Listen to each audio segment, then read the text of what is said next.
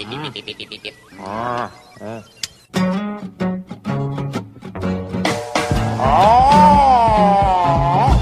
Oh, radio, radio. Here, mystery surrounds us. Mystery all around us. Mm. Welcome to Essential Conversations. I'm your host, Rebecca Mears, with my co host, Luca Alex. Luca. How about you give the introduction to this week since you were the origin of the fantastical phrase that we. that Well, we were us? we were playing around with this idea last week, and we knew that we had too much for one show. So so we we used I coined the term.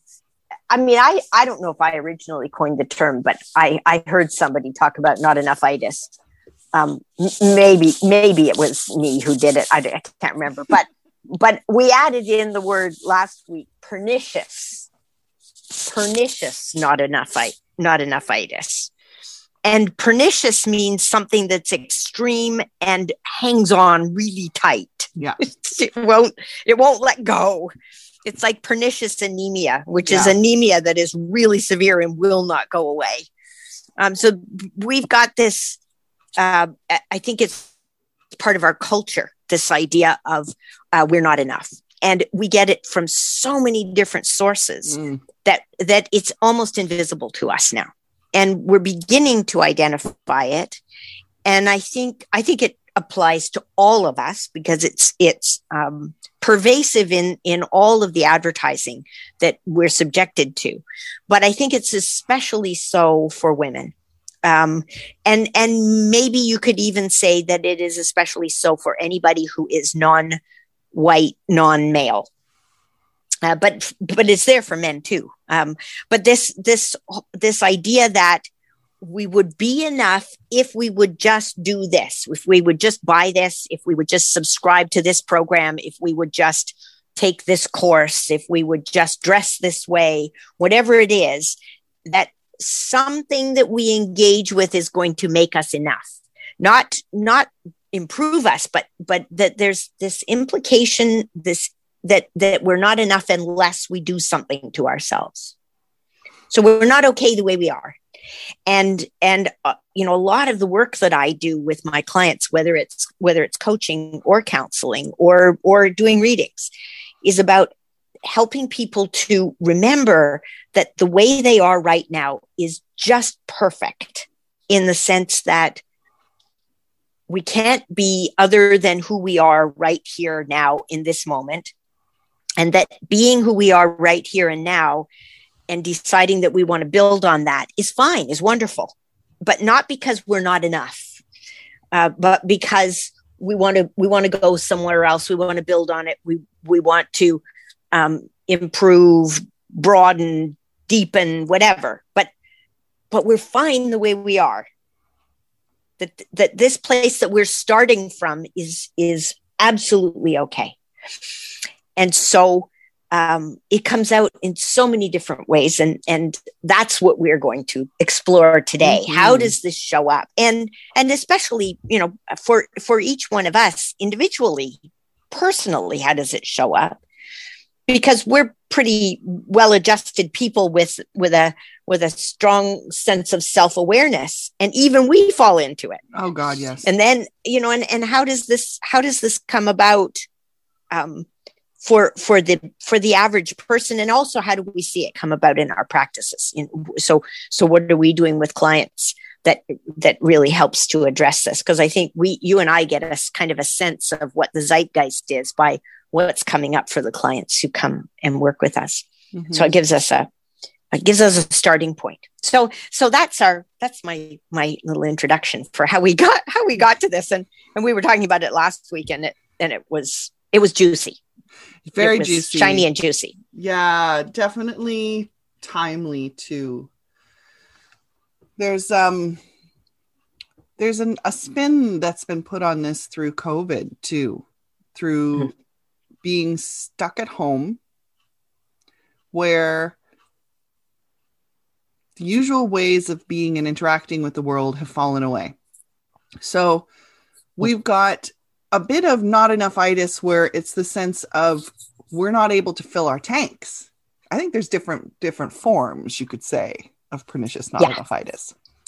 Yeah. There's the not enough where we are moving through the world with with a distinct lack of the things that actually do help us thrive and be stable and grounded as humans.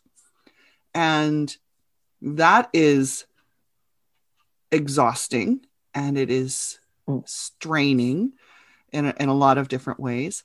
Um, it's something that can happen at any point uh, in someone's life. It can be in a relationship where the dynamics are wonky in whatever way, or there's some hurt or harm on one side or another that's not being tended to or nurtured or healed. Um, but I think that uh, during COVID, it's it has uh, maximized because most of the things that we would do to try to take care of ourselves or to stay tuned up, this can be physically, this can be mentally, this can be hmm. educationally. Those doors have been closed, and we've been forced to look for new things. So much of our hmm. life now has to take place online that there's an inevitable rabbit hole that we've had to go down because online platforms social media etc is one of the places where the other kinds of pernicious not enough itis thrive where we Yeah. fall into the traps of comparing ourselves with other people and of course what we're comparing with online is not a true it's not it's not a true representation it's not a whole round representation of a person or organization or a thing or whatever it is that we believe we're observing. It's a very carefully crafted image. And to compare ourselves to that is it does a disservice to ourselves, but that doesn't change that we may really cause depression in ourselves and a, a feeling of not measuring up. And there's also this piece of we're learning a new skill because a lot of people have not had to operate in that on online virtual world very much up until now, or not in as broad or as deep a way as we're now being asked to do to cope with with the restrictions of the pandemic. And so when we're not when we don't have enough, as much practice in something, then we end up feeling incompetent Mhm. um, until until we begin to build some skills around it and figure out where the resources that help us to understand it or or become more competent. Um, so so not only are we comparing ourselves, but we're also pr- comparing ourselves on a on an uneven playing field. Um, and and forgetting to take into account that we're brand new at this and that there's a giant learning curve and that we're all adapting um, not everybody has the same access to technology to um, quality technology we're so we're we're we're figuring it out as we go along and that means we have to cut ourselves some slack as we're doing it Mm-hmm. Mm-hmm. Yeah. It's occurring to me. I, I feel like we're we're we're going through the iterations of not enough itis here. It's Like what are what are the Yes. versions that show up? yes Uh, It's occurring to me as well. Um, poverty or skating around the, the poverty line is another uh, kind of case of pernicious not enough itis. Yep. One of those ones Yep. that becomes self-sustaining. Um, having been down that road, Luca, I think you've been down that road too. It's so damnably difficult to get out of poverty when the systems everywhere are designed to punish poverty by basically making it deeper, which of course doesn't actually make any logical sense. Um, but there's you get a couple of mixed messages when you don't have enough money to be able to make the same kind of choices that other people do, whether it be what do you buy for food, um, wh- what or can you buy clothing, um, where can you live, uh, what education can you access, uh, what supports can you access. All of these things are dictated by not well dictated seems too strong of a word they're very strongly led by what's in the bank account or what's not. And Yep. And yet those things are it- it- so it relates directly to money, which is spe- okay. Again, related to COVID, I, for myself, three different Mm. methods of income just vanished almost overnight. And I'm an adaptable, flexible person, but still it takes some scrambling to get back up and do that. Those are Yeah. just facts that sometimes there's not enough money in the bank. There's a I thought it was fantastic that our government actually rolled out supports for people. I haven't been able to access that before when I was in dire mm. need before. So this was this was a blessing this time and it definitely sh- changed the experience.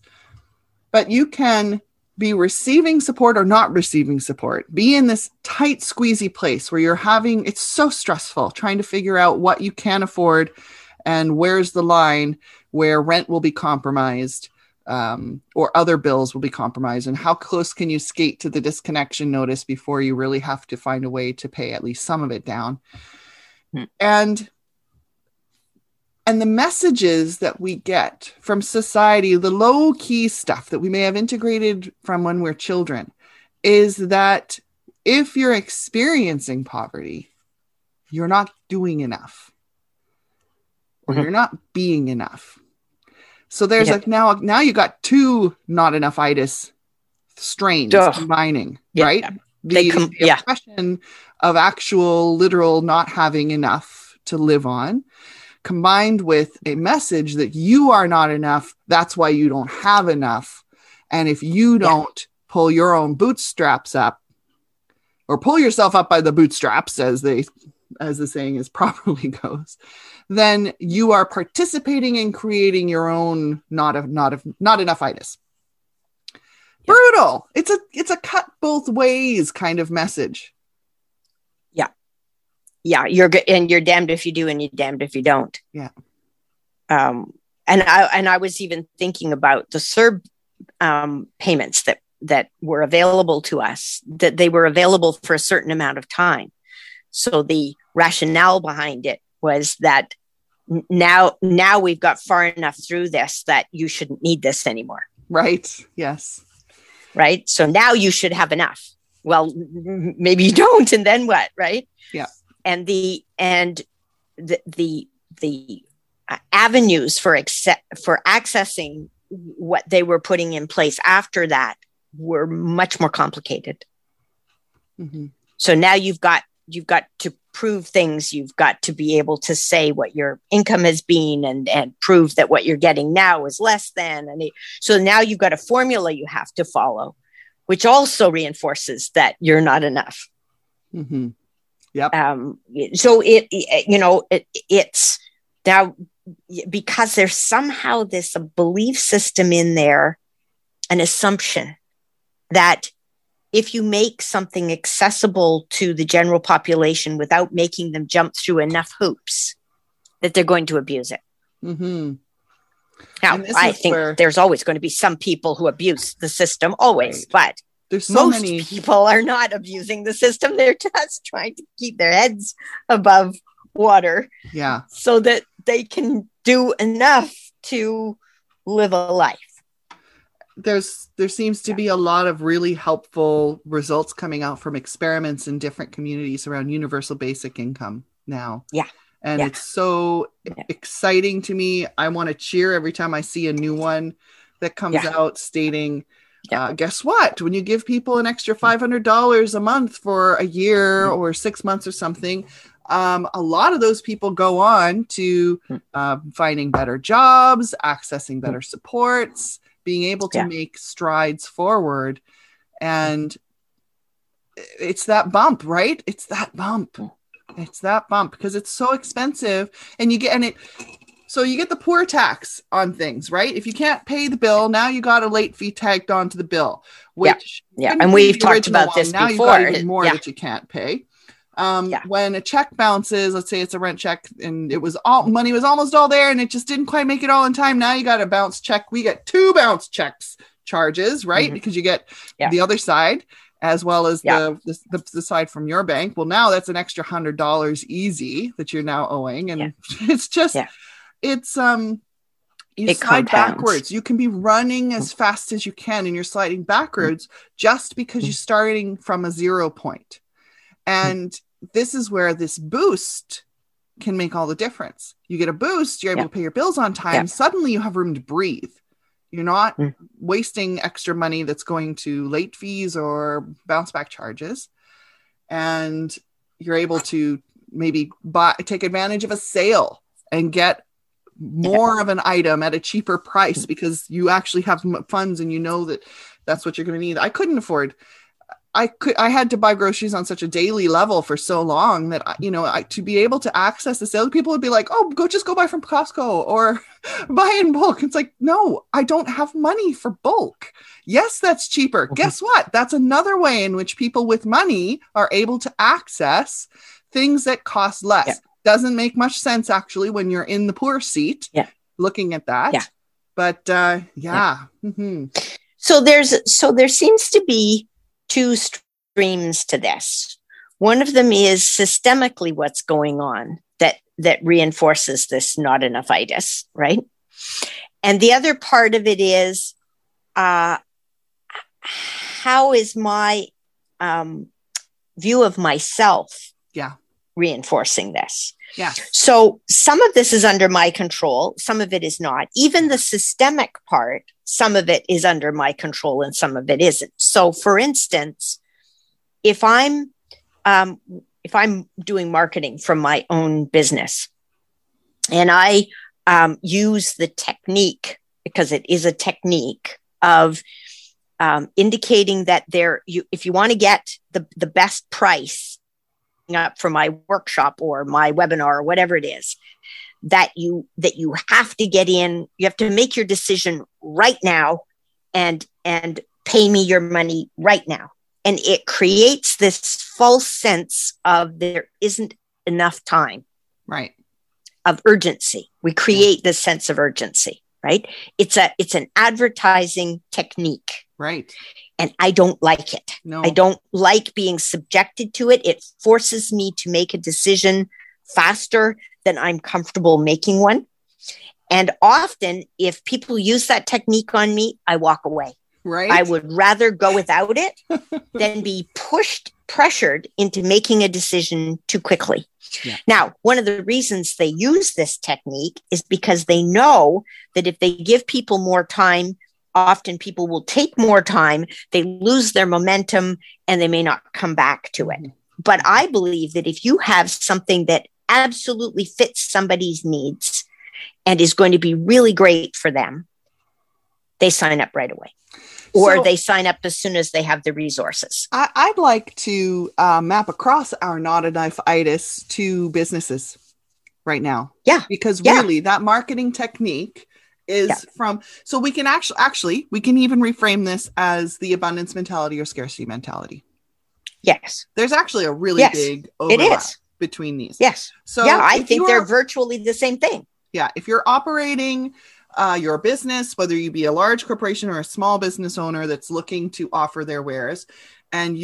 be a large corporation or a small business owner that's looking to offer their wares and you are using these marketing techniques which are widely sold to all of us as this is the best way to get get Yeah. your customers and to get them signed up etc Well, in fact, it's the responsible way. If you're not doing this and you don't succeed, your business isn't succeeding, it's your own fault Right. because you didn't do enough. you're right, You right. and you didn't do it the right way. you didn't trap enough people with your false pressure um Yeah. Scarcity mentality tactics so I've got I've got two points of power in there, right? Yeah.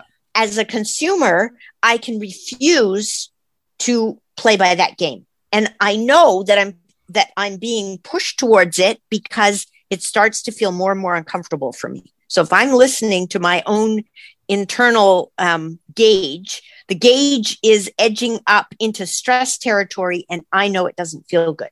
So that's when I'm buying something. So I can disengage and say, no, I'm not going to buy from people who use that technique to sell to me. But as a person who who uses that technique, I can say no. I'm, I mean, this is another one of those things like being a B Corp, right? Well, maybe what we should do is add into those into that B Corp value system. I will not use pressure techniques. to Mhm. sell. And and so then I can because I, I'm a sole proprietor, I get to sit on my own board of directors and say, I will not sell that way. Yeah. Yeah. And not only will I not sell that way, but I will tell people that I will not sell that way. And I say to people, I am not going to do pressure sales on you. I will not. And if they don't know what it is, I explain to them what a, what pressure sales is, and that I won't do it. And by do, by doing that, you're taking on the role of, of an advocate and educator and, in sort of pulling the veil back. Yeah, Yeah. yeah. Now, and I it have, empowers me and them. yeah, I have had people say they're not going to use pressure tactics on me or, or they do it advertise anyway. themselves that way, and they do it anyways. They're just using a slightly Yes. more subtle one. So you can't Yeah. trust it just because someone self identifies. But you can feel it. yes. But you can feel it because this is, and I was just talking to somebody about this in a reading today that that we we have built into us this sensitive, it's hypersensitive. Um, it's it's like it's got little hairs on it that when when the air moves, we say, "Ah, there's something going on here." We may Mm. not know exactly what it is, but but after a while, you begin to say, I could feel it. I don't know what I was feeling, but something felt out of alignment because Mhm. I think that when we're being pressured into something, it feels out of alignment. Mhm. So when we can start identifying that feeling, then we can say, okay, I'm not going to make any decisions while I can feel this. I'm going to, I'm Mhm. going to back off a second and So I'm going to, I'm scanning for it. let's connect that in with uh, now personal locus not enough itis if we feel this little hair tingly some kind of a resistancy something that is letting us know that it's it's hooking into and magnifying your sense of you're not quite enough if you Yep. don't click here sign up now do this uh, do this thing Yeah. i'm telling you Mm, that has been showing up in social justice circles for a while now where here's this Yeah. prescriptive set of actions that if you do Yeah. not do this you are not what you say you are Yeah. that's hooking And you're not directly- okay. hooking directly into not enough itis and Yes. and that's mhm, yes so that can become a spidey sense that we can now use Yes. if you know this is why we're talking about If it we're As soon as aware we of it, become right? Yeah. aware we can start Yeah. to say oh oh you're pushing that button on me to try to get a certain Mhm. response from me which means i've been programmed like a pavlovian dog to Yeah. do this thing Yeah. when you i don't want to be that i would like to be making my own independent choices i'm going to choose not to be triggered in my not enough itis Yeah. which we have we have a weakness for. I think it's really helpful for us to maybe realize this is this is um a, a, a wounded area in us that we have It's, cultivated. it's programmed in, right? It's programmed Yeah. in. We, and but we're we're socialized into this. Yeah. Because we're, we're not born with it. This is our environment conditions us yeah. to respond in this way. And we condition some people more than others around it.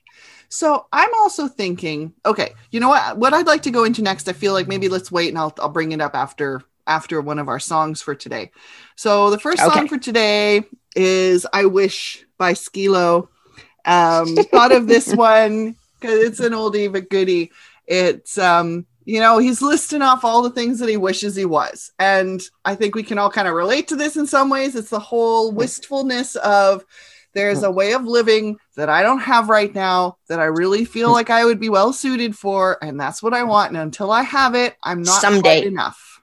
It's a someday wish. Yeah, and Yeah. it's also Yeah. you know it's it's a revealing into the, source of discontent that we may have right now, um, lack of ability to feel um, happy and happy by happy I mean that more contentedness of that we can have in a daily way because it, it eats at that. So let's take a listen to listen to I Wish by Skee-Lo. We'll be back in just a few minutes.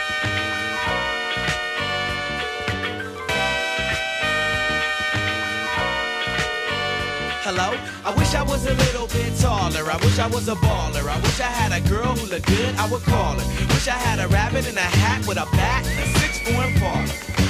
I wish I was like six foot nine so I can get with Leoshi, cause she don't know me, but yo, she's really fine. You know, I see her all the time, everywhere I go, and even in my dreams, I can scheme a way to make her mine.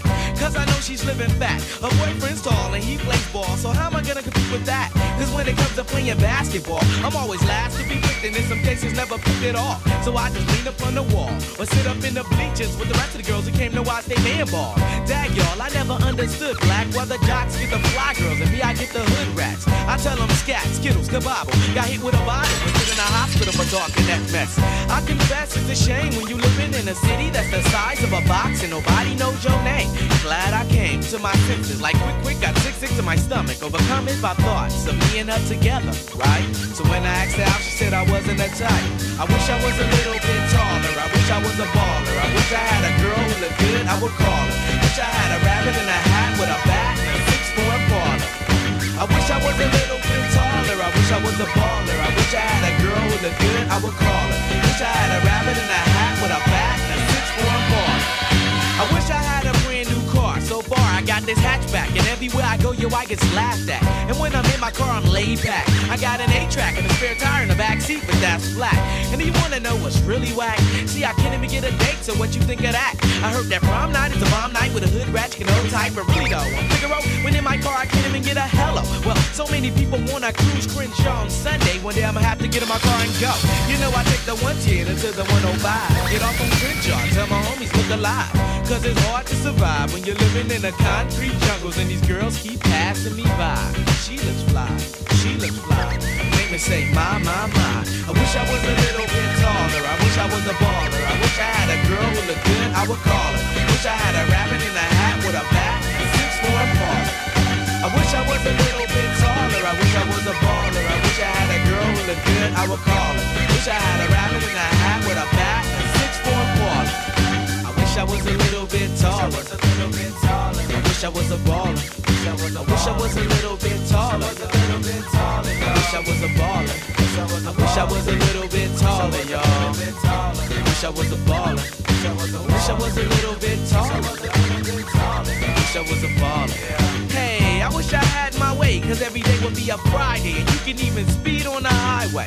I would play ghetto games, name my kids ghetto names. Little Mookie, Big Al, Lorraine. Yo, you know that's on the real.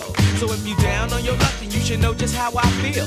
Cause if you don't want me around, see, I go simple, I go easy, I go Greyhound. Hey, you, what's that sound? Everybody look what's going down. Ah, yes, ain't that fresh? Everybody wants to get I was a little bit taller. I wish I was a baller. I wish I had a girl who looked good, I would call her. Wish I had a rabbit in a hat with a bat and a six four parlor. I wish I was a little bit taller. I wish I was a baller. I wish I had a girl who looked good, I would call her. Wish I had a rabbit in a hat with a bat and a six four parlor.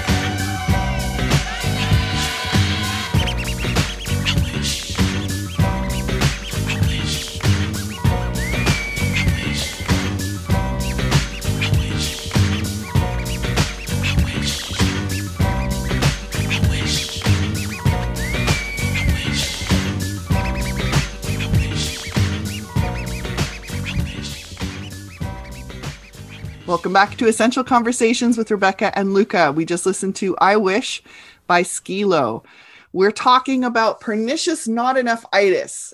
Before we dive back into that, I'd like to take a moment to acknowledge and ground in for both Luca and I uh, that we are living and working, uh, playing, maybe not as much outside as we would like to be, but we are doing it on the unceded ancestral territory of the Musqueam, the Tsleil-Waututh, the Coquitlam, and the Squamish nations.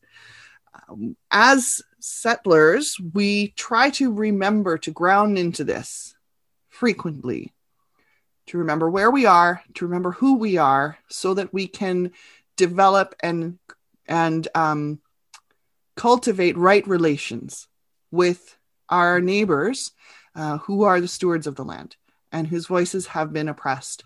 Talk about not enough itis that we visited upon them. And that was not a state of their natural balance of their societies for, for millennia. and I, you know it's in, interesting to bring up the land acknowledgement right now because that is something that I have noticed when I have worked alongside First Nations communities for various purposes over the years is there's usually the stories from their elders that are reaching back into the past that are about the balance that are about not living in a state of want not living in a state of not enough and that that i think they really did perceive that i feel like there's some stories traditional stories i have read or been told that actually point to that as a disease a disease of the spirit Yeah, I- yeah, I think it is. Yeah, yeah. It's it's a it's. I think it, as soon as we get into not enough, we're talking about values Mm, because we're saying we value this more than this, and so therefore, if you're not this, then you're not enough, right? And and a lot of the things that get devalued have to do with uh, where we stand at a particular point in time and we have for you know thousands of years now operated in a system that uh, values um, those the the yang qualities or the patriarchal qualities more than matriarchal qualities. And so i mean this is you get into the whole issue of definition when when we get into this right? What are those things? But but i think it's safe to say that the that the native or the indigenous or the first nations um, value systems had um, a greater value placed on nature and balance than the systems that came in and oppressed them and um, and said those values are not enough. You must subscribe to these values in order to be enough and in order to have any power within our system. Right. Yeah. So we did that we did that that to um, feminine qualities um, and and devalued females devalued children devalued nature um, and and devalued um, a, a lot of the qualities of spirit that were not, that were outside of the patriarchal version of what religion was, which is sort of organized spirituality, as opposed to spirituality that that is that naturally flows out of each one of us as a as a human being. So it's uh, it's controlled. Um, so control is a very is a very mm, patriarchal quality um, and very masculine. And it's you know controlling things is not bad all on on its own, but when it's when it's overvalued and chaos is undervalued um, or not valued at all, then we get out of balance. So it comes back to that whole um, idea again of ballroom dancing, in that you've got two partners there, and at any given time, one or other of the partners may be out of balance, but in together they're in balance. Otherwise, they trip over their own feet and fall over. So we're we're looking at things going in and out of balance all the time between between the two. But if you get into a not enough itis system, not enough system, then you're basically saying these values are the only ones that we um, that we deem to be acceptable Mhm. and at these levels. And so anybody who doesn't measure up to that gets disqualified, gets disempowered, uh, and and therefore squeezed out of the system. Mhm. So so we're we're um, this is I think happens within each one of us. We can I can be my own internal oppressor because oh yeah I, I can I can look at myself on a Zoom screen and say, "Oh, you don't you don't look professional enough, or your lighting's not good enough, or your sound's not good enough, or whatever it is, not enough." Um, but but in actuality, there's a balance in there somewhere. Maybe the message of what I'm putting out or the conversation I'm having with the other person is important enough Hmm. that it more than makes up for the fact that I haven't figured out how to make all the writing, the lighting be optimal yet. Yeah, my dad had a saying that uh, I I feel it applies mostly to perfectionists, but maybe it applies Yeah. to all of us who get stuck in not enough itis, which becomes paralyzing Yeah. sometimes. And the Yeah. saying is if something's worth doing, it's worth doing badly. Yeah. Because you'll if you do it enough times, you'll get better at it. Yeah, and the point is, if it's worth doing, then just go ahead and do it badly. So many times we Yeah. won't do a Yeah. thing because we can't Yeah. do it up to a standard that's what we ideally want to produce in the world. But we have to start somewhere. And if it is wor- if you don't do it, then you've just got nothing. So it's But what's it's- that phrase? Analysis paralysis, Yeah. right? Like it it it is worth it to analyze things, Yes. but not to a point where you are paralyzed and cannot try anything. right. Because if we can, if we can't try anything, we can't learn, right? I have to be able to make mistakes, and and so this is where we're valuing or devaluing making mistakes, right? So when you were talking about how we can be um, our own oppressors, and we may apply things that we have learned, again, it's really coming down to that comparison thing again. We're comparing ourselves. We're not measuring up. Therefore, we want to withhold. It doesn't feel good enough. We don't want to throw what we have into the ring. Yeah. Um, I think we can also do this to each other, where Yeah. we be, it becomes a kind of lateral violence where something we are aspiring to be whether we are there or not but it be, it's become like that's now our value. So that's like our guiding stars of what it is that we're mm. trying to do. And then we look at our friend or our colleague or or our family member and we think well you're not doing you're not aiming at that you're not doing that. Like the here's the things mm. and going to them and basically visiting upon them a case of not enough itis where they may have been merrily just doing their best and showing up Yeah. So this comes into the feedback loop, right? We think we're being helpful when we give somebody else feedback, mm-hmm. or we may not give feedback because we're afraid we won't do it right. But if you look as, at feedback as how do you support someone, then any feedback needs to begin with what felt good, what worked, what work what are we doing well at here? And then to be able to say, and if I had it to do again, what might I do next time that would make it even better? Mm-hmm. Instead of leading off with, well, you, it, that didn't work. So you should do this, right? And and if we do that to somebody who's suffering from not enough itis, all they hear is, I failed again. Yeah. which is going to make them even less likely to try anything in the future. Yeah.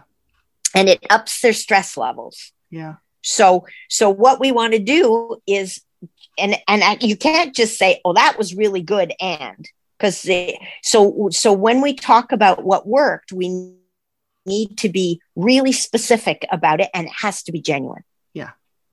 And and it's even more valuable when the person can say that about their about about what they did themselves so rather than me telling somebody what they did really well for them to and this is a coaching tool right what do you feel went well Mhm. because if it originates with the person who did it it's it it reinforces for them Yeah. what they're already capable at. Yeah.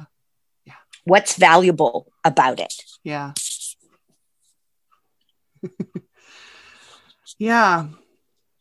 And i'm wondering what else we can do to inoculate ourselves to prepare ourselves on a personal level to combat the invitations that we are bombarded with all over the place to to Yeah. to view ourselves through the lens of not enough itis and to provoke ourselves therefore into either buying something doing something not doing something whatever that it does for us. But it's such an unhealthy place to live and yet we're living in it constantly. We're immersed in it. So what does it look like when we start to rebel against that?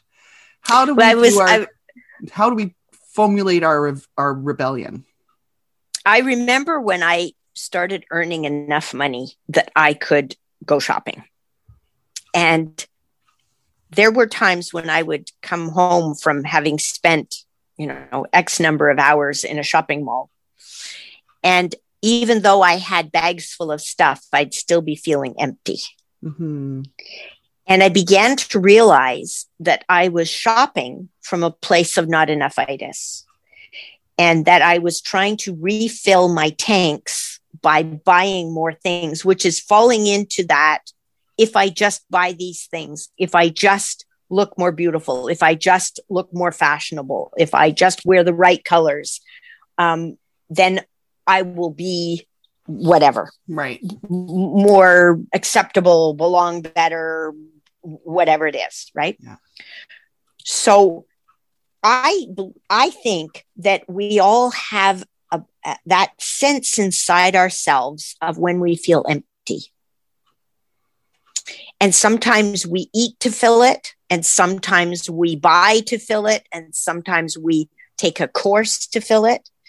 Uh, but whatever it is, the emptiness is the is the um, the initiator. And I think that when we do anything to try and fill that empty place, it begs the question: How am I enough, as opposed to how am I not enough?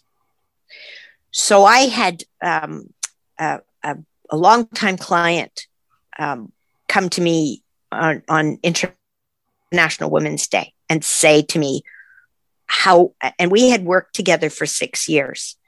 And she said, I just want to take this opportunity on International Women's Day to tell you how valuable the work that we did together was to me and how I have been able to continue to build on that. And she was really specific about it. It was totally heartfelt and it landed and made me feel enough. Mm-hmm. And it made me feel enough because it was all true. hmm And and so it was an opportunity for me to refill my own tanks.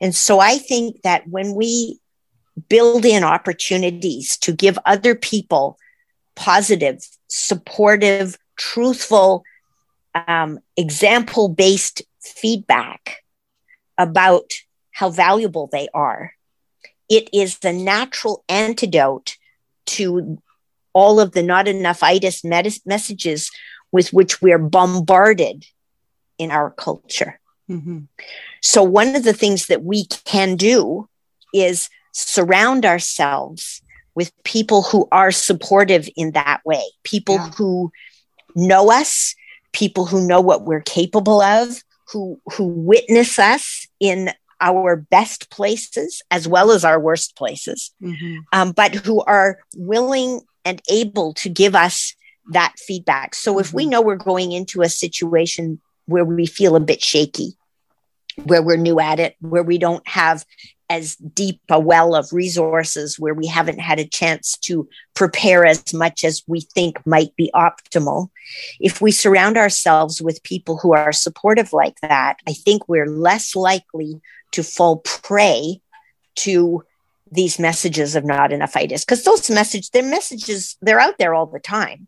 hmm We can't make we. It, I can't wait until those messages go away to feel okay about myself. hmm So I have to have something that I can do consciously, make an effort to do that insulate me um, from falling prey to those messages. And I think one of those ways is to not just search it out, search out those supportive people in my community, but to be one of those supportive people to all the people who are in my community so that we all do it for one another. And I think that women are getting better at doing that for one another hmm um, I think it's all it's almost been built in for men, but I also don't think it's necessarily been particularly healthy for men. I think that um, they Well- too can benefit from doing it in a healthier way. Yeah, and I would say that um, I think there's there's if you want to talk about baked in, um, the patriarchal system, the cap- capitalist system, which is centered around men, but it's still requiring them to be constantly It's not healthy for them either. up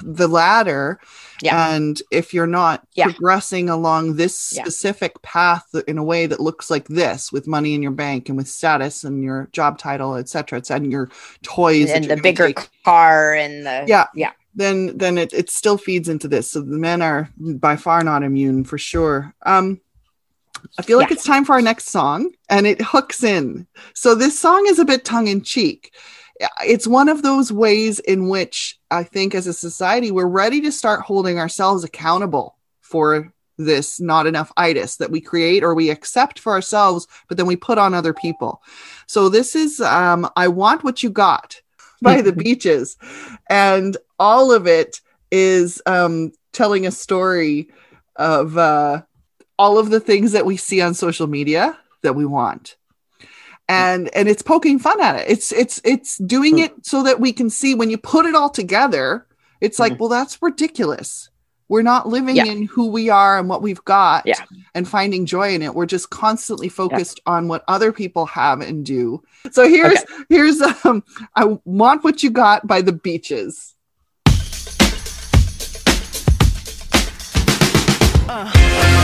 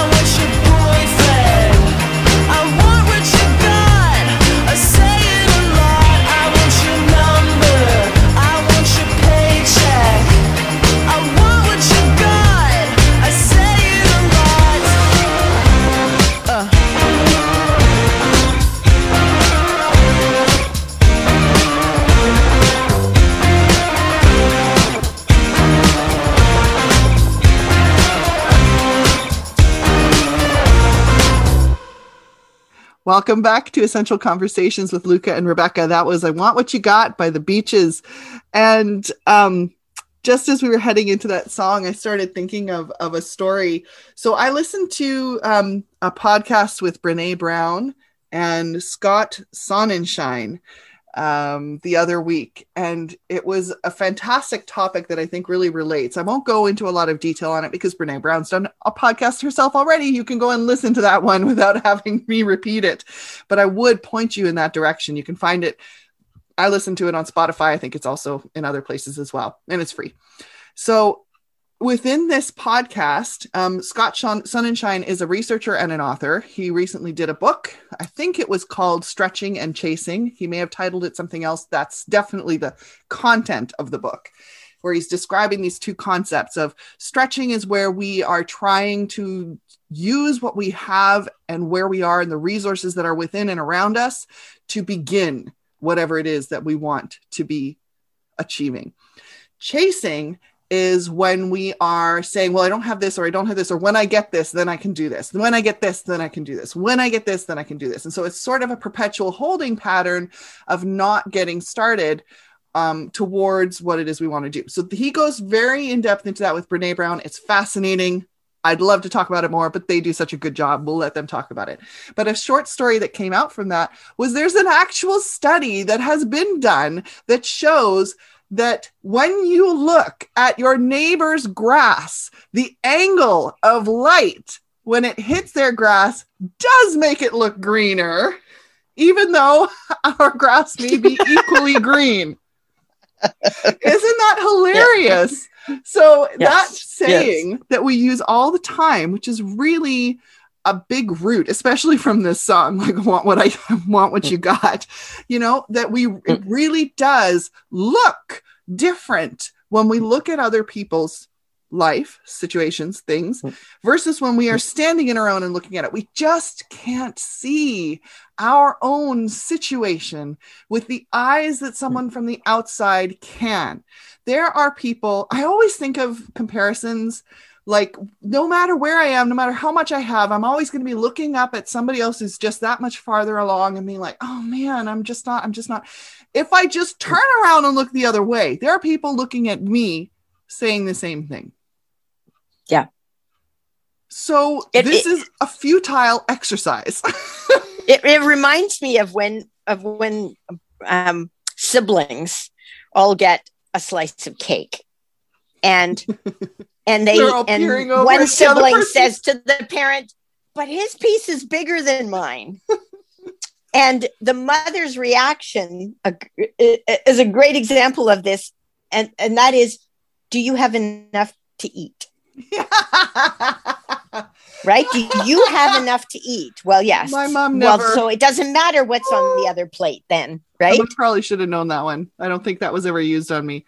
Our parents Yeah. solved it by getting if if I if I was going to cut the cake, then my brother had to be the one to choose the pieces. There is well yeah but that's when there's two siblings right Yes. but what happens when there's multiple siblings Well, I would but think the it's same thing. If, it's yeah if you if you're if Yeah. you know that the other people are going to get to choose before you, you are Yeah. so motivated to make everything exactly the same. But that's a different Yeah. topic. yeah and but and, and the other the other part of this is what does it matter what's on the other person's plate Hmm. like if the other person has more on their plate but you're not that hungry it's irrelevant how much they have on their plate right Yeah. so but this is the idea of more is better hmm bigger is better shinier is better. Hmm but is it? Like Is is, it really? Yeah. and this is i think where we have the opportunity to go in and say to ourselves but is that true for me Yeah. what do i think that means and what assumptions am i making here about this yeah. Thank you. That was How the much do I I- like I, I- I used to i fall into this trap of somebody comes into my home and i and i look around and i think oh my god there's dust on the surfaces or i didn't vacuum or it's not tidy enough or whatever it is right and then i i had a friend who said to me once do you come into my home and start assessing whether or not i'm tidy and i said no i don't care and she said i don't care in your home either but you're making yourself crazy by thinking I'm judging you. And actually, I'm not. So you don't need to make yourself crazy. And even if I were judging you, who cares? Yeah. Who cares? Yeah. Can, you know, can we do what we want to do in your space? Mhm. Yes. Okay. Who who cares about dust then? Mhm. Really? And it could be dust. It could be anything, right? Does my car run smoothly enough? You know, do I uh, do I make a good enough cup of coffee? Like, who cares? Really? Who ends. cares? right? It could be anything. It could be anything. So it's what assumptions am I making, and are those assumption, assumptions useful, and are they true? Mhm. and how's that working for you which but i had somebody say that to me once and i've picked that phrase up because it's actually quite useful and how's that working for you yeah. right yeah Ah, it's there's I'm- so much energy around this topic yeah. And I'm really Right? glad you just went into basically the assessing of the values, right? So if Yeah. we find that we're we're measuring ourselves against something or we're measuring someone else against something, because we Yeah. can also put this on other people. We set up expectations for the people around us and we make make them crazy because they are not uh, living up to the thing that we are saying they should. And then Yeah. we create a pernicious not enough itis, not not enough itis in them through our unrealistic expectations. So Yeah.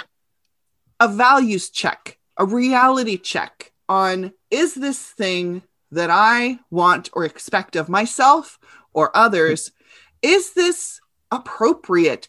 And by appropriate, I mean I get to decide if it's actually valid, if it's actually helpful, and I Yeah. can adjust it just because I saw it somewhere or heard somewhere, or Yeah. I'm assuming that everyone does it this way because I saw five people do it this way. It's important to have that check in. and is it kind Yeah, that's and good. and i don't mean i don't mean just ooey gooey kindness i mean sometimes we a direct feedback is kind Mhm.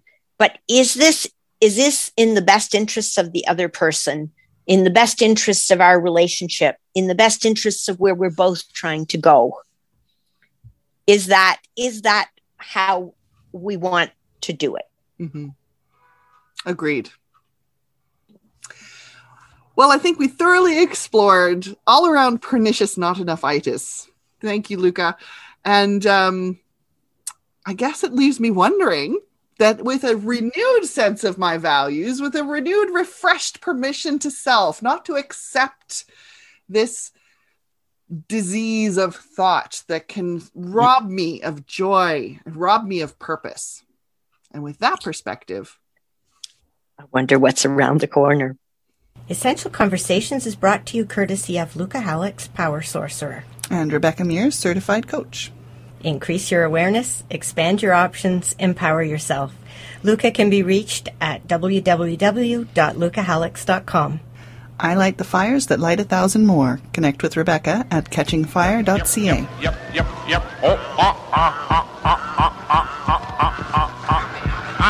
Happy, happy, happy, happy, happy, happy, happy, happy. Boing, boing, boing, boing, boing, boing, boing, boing.